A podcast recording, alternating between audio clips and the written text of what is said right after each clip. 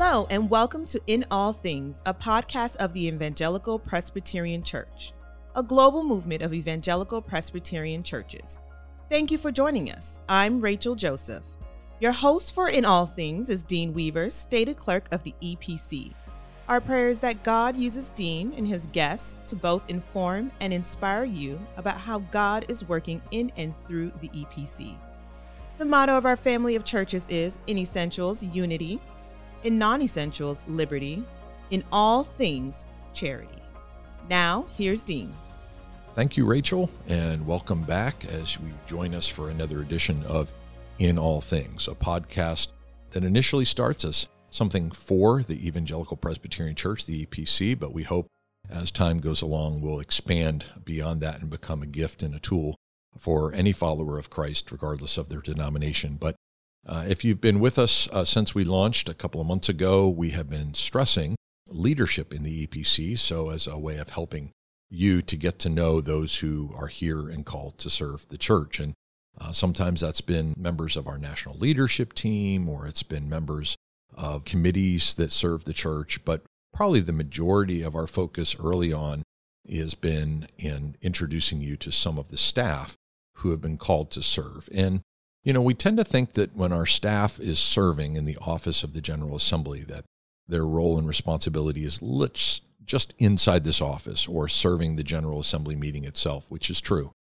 But it actually extends well beyond that. And we've introduced you to several of our staff people whose calling here at the Office of the General Assembly actually facilitates a ministry to the presbyteries and our local churches. So, for example, Brian Smith is our communications director and leader in digital strategies, is a terrific resource for people in our churches who may be thinking about how to communicate well around their church's mission, vision, and values, that kind of thing. So today we're going to be joined by Marti Ratcliff. She wears a number of hats in the EPC, and she's going to tell you a little bit about that in a few moments. But principally, the thing we hope to drill down on today is her role as our Human Resources Coordinator. And she does that for our staff, but she's also got terrific experience under her belt and is available to help as a resource to our churches as well. But before we get to Marti, I just want to give a bit of a shout out for our upcoming General Assembly this year. As many of you probably know, our GA is going to be at Ward Church in Northville, Michigan, which is a suburb of Detroit. It's a great place to be at that time of year. Lots of things to do. One of those places where you might want to bring family members and package in a couple of extra days to do some trips. As the tourism industry in Michigan calls it, pure Michigan. It's really beautiful in June, and that would be a lovely time to do that. But we're going to be at Ward Church from June 21st to the 24th, and our theme this year is based on Acts chapter 1 and verse 8, you will receive power. And of course, we've seen this great sort of resurgence in Detroit, a great renaissance, if you will, and we hope that that is a backdrop in which we could look at this next segment of the EPC's life and calling as a kind of additional resurgence or reformation or revival, if you will. We've finished our first 40 years. It's a formative shaping time. And here we now find ourselves in this new environment for the next 40 years. And God is calling us into this place of promise that he has for us. But to do that, to be his witnesses, which is foundational to being the EPC, we will need the power of the Holy Spirit to do that. And anybody who's ever traveled to a General Assembly knows whether it's the Leadership Institute or whether it's the Assembly itself with its worship services and focus on global missions and so forth, it is an empowering time. I cannot encourage enough our elders, deacons, members of our congregations from all around the country to consider being a part of our General Assembly that is going to be June 21st to 24th at Ward EPC. Okay, enough of the commercial. Let's dig down deep and introduce our guest for today. She comes right across the hall, so she had a long commute. But Marti Ratcliff has been with the EPC for 5 years now, Marti, is that right? Okay, and she has served in a number of capacities, and some of you would maybe have recognized if you've worked closely with the office as Marti Brenner, who was Jeff Jeremiah's executive assistant for all those years.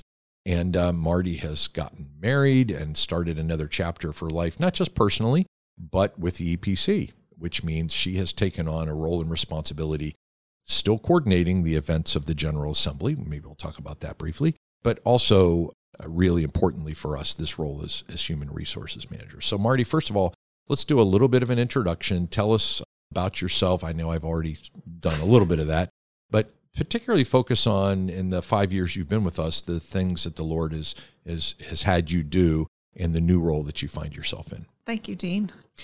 I came to work here at the Office of the General Assembly in 2016, and it was when the offices were moved from Michigan to Florida.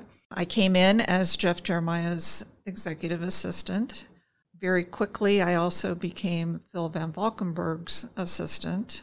I worked mostly with Phil, very closely with General Assembly, and then when he retired, that's when I became the core team leader for General Assembly. So you say core team. What's comprised of the core team? Who all's involved in that? It's the people here at the office who do most of the behind-the-scenes work for General Assembly. So it would be the Stated Clerk, Assistant Stated Clerk, Director of Communications, myself, and then admins. Okay, so all of that stuff that goes on behind the scenes that perhaps people take for granted, because when they get to a General Assembly, they just know that it's good and they just know that it works. But in order for it to be good and for it to work, man, there's a lot of heavy lifting that goes in. And really, it goes in well before. I mean, we're already thinking about General Assembly for not just this year, but the following year, and you're already doing stuff. So that's one big part of your job. You're that behind-the-scenes person that if a General Assembly logistically works well, and it always has, it's because you have done your job so well, which you always do. But you've now added this new component of human resources. So you have some background in HR, right? Yes, I do. So tell us a little bit about that. I was a human resources director for many years, about 15 years.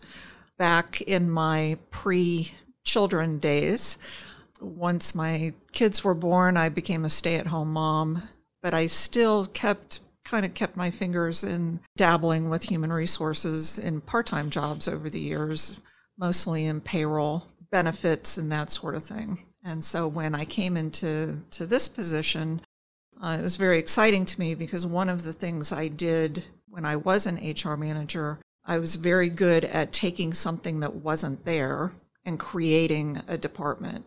And that's pretty much what I'm doing here. That's exactly what you've done for us. I discovered that in my onboarding experience coming in as the new stated clerk. It was like there wasn't a coordinated approach to how anything from your health insurance to orientation to all the different technology things to the job description itself. I mean, so you have taken something that wasn't there and you've helped it to be there. Right. Now, that's actually something, and we're going to get to this in a little bit, but that's something that could be of great service to a lot of our churches. Some of our larger churches have a similar position, and you might collaborate with them and share ideas and best practices. But there's a lot of people who might be listening into this who have maybe a personnel committee in their church made up of a couple volunteers, and maybe they do or maybe they don't have any background in HR, and they do their best to help, but they could really use a lot of guidance. So we're going to come back to how you can help those churches in just a few minutes. But before we do that, why don't you give us a little more detail about what the HR coordinator for the Office of the General Assembly actually does? Give us some detailed things of the things that you do. You mentioned payroll before, but could you go through just some of the things that help serve our staff so our staff can do their jobs well? Sure. Probably to the employees, the most important role that I have is payroll, and that takes up the majority of my time, because in my position, I'm not just doing the human resources work for the EPC people who work here at the General Assembly, and that's about 20 people, but I also do the payroll for the World Outreach, the global workers. And that gets really complex, doesn't it? Yes, and it can be very complex. We have people that are living and working all across the country and the world, so having to keep up with the payroll laws and rules and regulations that dictate how they get paid. Right. And there's about 40 people on that payroll. Yeah. So altogether, I'm doing payroll for about 60 people. in all of these different complex backgrounds. Yes, yeah. Yes. The next thing that I do is benefits. Okay. So I am the liaison between BRI and the employees. So BRI is Benefits Resources, Inc. That's our benefits program, and you're the liaison right. between that and our staff. Right. So if a staff person has, if they're going to change their enrollment, for instance, we have someone who just had a baby recently, they need to add their baby onto their insurance plan. I'm the one who takes care of that for them. And you love it when that happens. Yes, exactly. Right. And just as you do with the General Assembly, you know, we kind of take those things for granted because they're behind the scenes. So when they work, nobody maybe even notices. When they don't work, we tend to notice. Right. But you managed to make those things work, so which we're very grateful. So you've got payroll and you've got benefits. Any other thing? And with benefits, I'm trying to I'm learning all of the different things that are available to everyone mm-hmm. here, and so that I can answer questions. That has been something that hasn't really been present in the past. Yeah, that's an example of you creating something where there wasn't something before. Yes, yeah. Yes. So then the next part of my position would be helping with new hires, onboarding, our employee handbook. We did a big restructure of the employee handbook last year and everything that would entail. Any questions, anytime there's something to do with staff that maybe a manager needs help with one of their employees, I would be hopefully the resource to help them. Well, and those are all essential things. And I think, again, one of the things I appreciate about you, Marti, is that you see those tasks, which are complicated and detailed and require a lot of attention to detail. But you understand those tasks as part of our mission, which is helping serve our people. So in other words, when someone has a baby and the coverage is there, and it makes life a little easier for them, because we all know when you add a little one into the household like that, you need that help. So whether it's taking time off or learning how to use our online portal or learning how to do those kind of things, that actually serves our people who serve the church. And that in and of itself is a ministry, right? Yes. Yeah, amen. So let's look at those three areas that you just discussed a second ago. I think payroll was the big one. Benefits was another one. What was the third one you mentioned again? Employee relations. There you go. So those three things, if I'm a elder in a church listening in, and maybe I'm sitting on a personnel committee, or I want to refer this podcast to somebody on a church's personnel committee, how might you help a local church as a resource, as an expert in those 3 years? Because you don't just have 6 months of experience, you have over 15 years of experience. That's the thing that I loved in discovering that you were this hidden gem in our office, and we needed this, and you had this gift set. So it was such a wonderful kind of serendipity that you were already here, you're known and trusted, and that you had this skill set. And it's been such a blessing to me and my family and to all of us. How could that be a blessing to our congregations? If a church is listening in, for example, helping them think through payroll or helping them think through benefits or employee relations, how could you help resource those churches?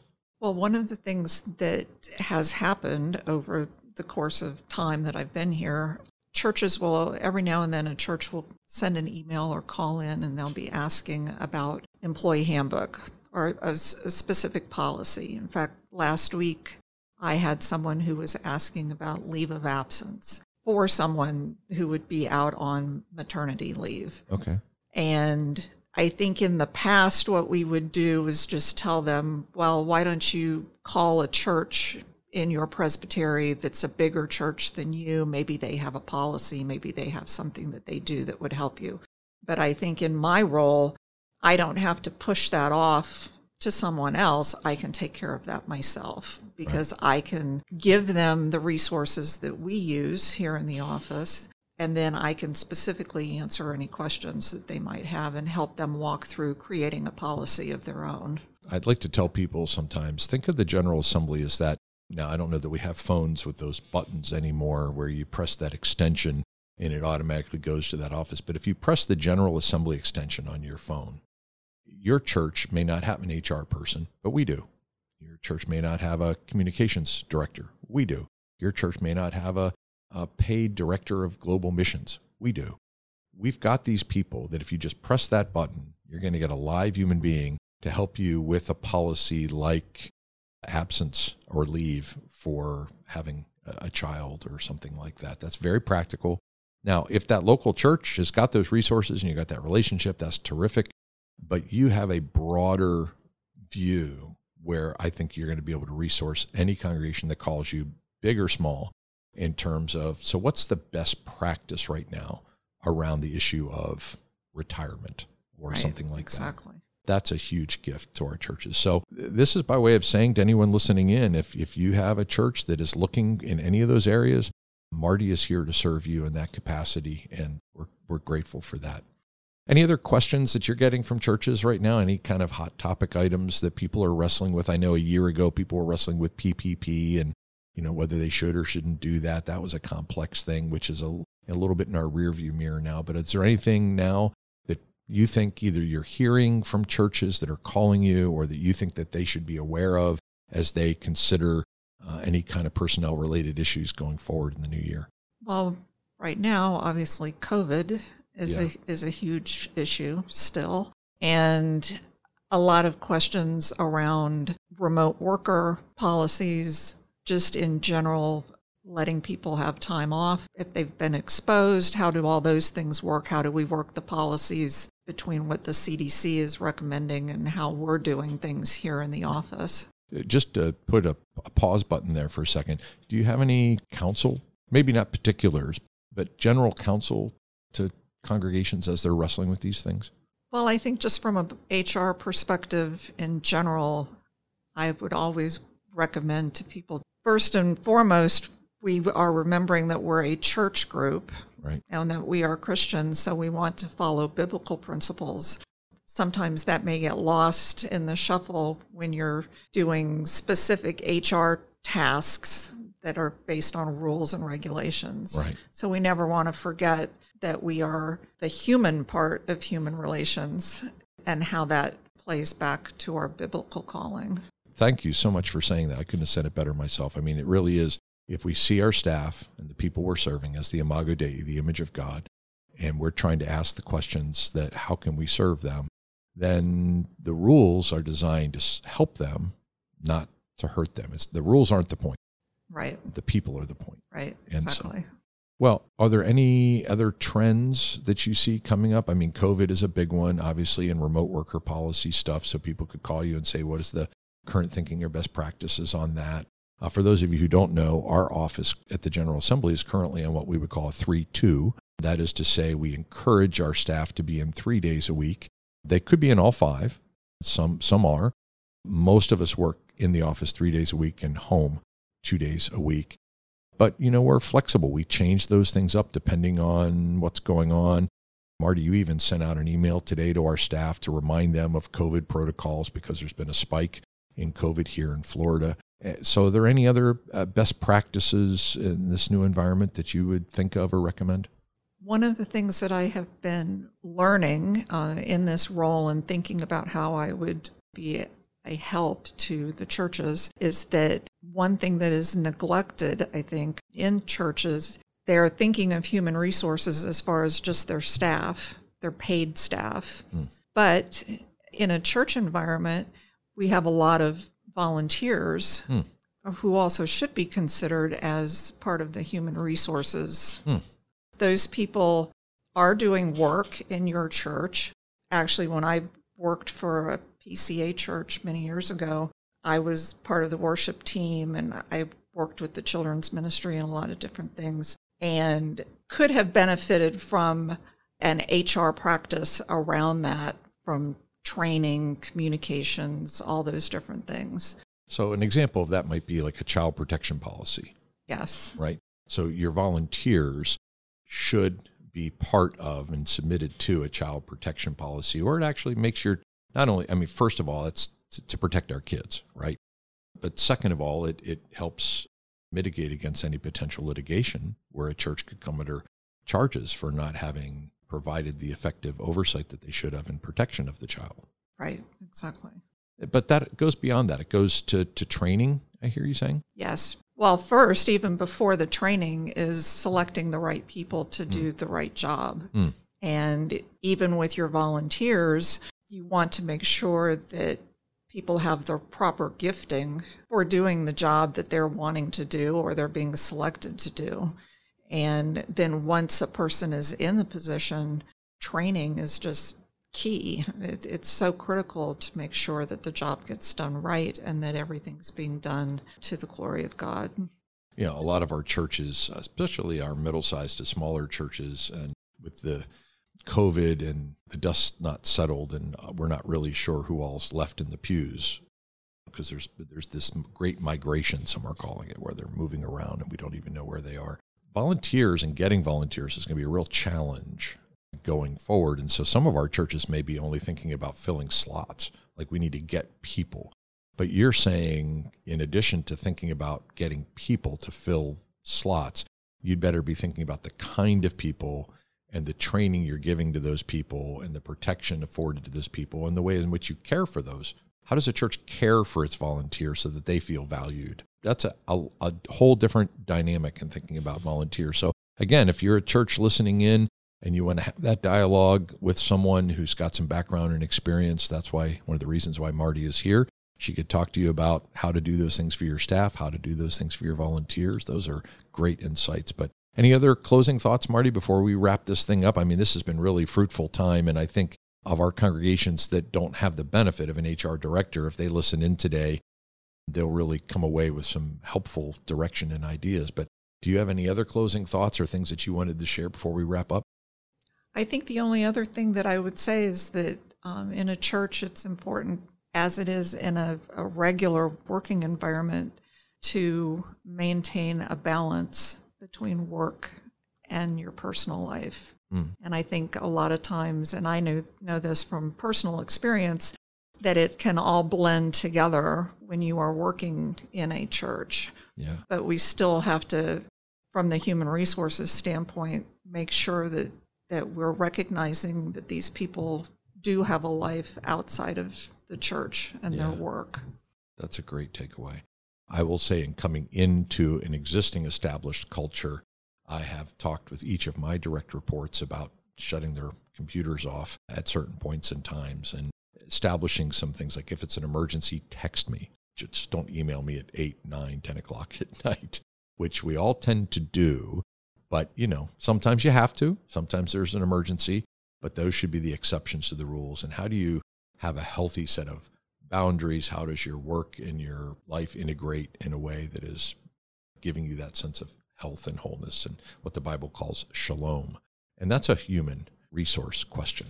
Thank you for helping us think that through. So if today has been helpful to you, I hope that you'd share this podcast with others, particularly if you're in a church that doesn't have an HR director and you want to get that word out. Please let your pastor or your friends know that this is a resource that can be available to them, particularly for those who are part of the EPC. We want to make sure that they know that Marti is here, not just to serve as the General Assembly liaison, which she does, but to serve as the HR person for the Office of the General Assembly, which she does, but to act as a resource for you in serving our congregations and presbyteries in the EPC. So Marti, thank you for being with us today. Thank you. So let me close with this reminder, my friends. You know, the good word, the Benedictus, which is always God's word for this podcast, comes from Colossians chapter 1. The Son is the image of the invisible God, the firstborn over all creation, for in him all things were created. All things in heaven and on earth, visible and invisible, thrones, powers, rulers, and authorities. All things have been created through him and for him. He is before all things, and in him all things hold together, for he is the head of the body, the church. On behalf of our national leadership team and our staff here at the Office of the General Assembly, thank you for joining us today on another edition of In All Things.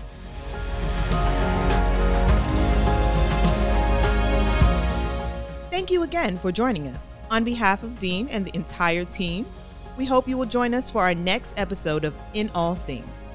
For more information about the Evangelical Presbyterian Church, including a directory of local churches, online resources, and much more. Visit our website at www.epc.org. I'm Rachel Joseph. I pray you have an overwhelming sense of God's presence in all things today.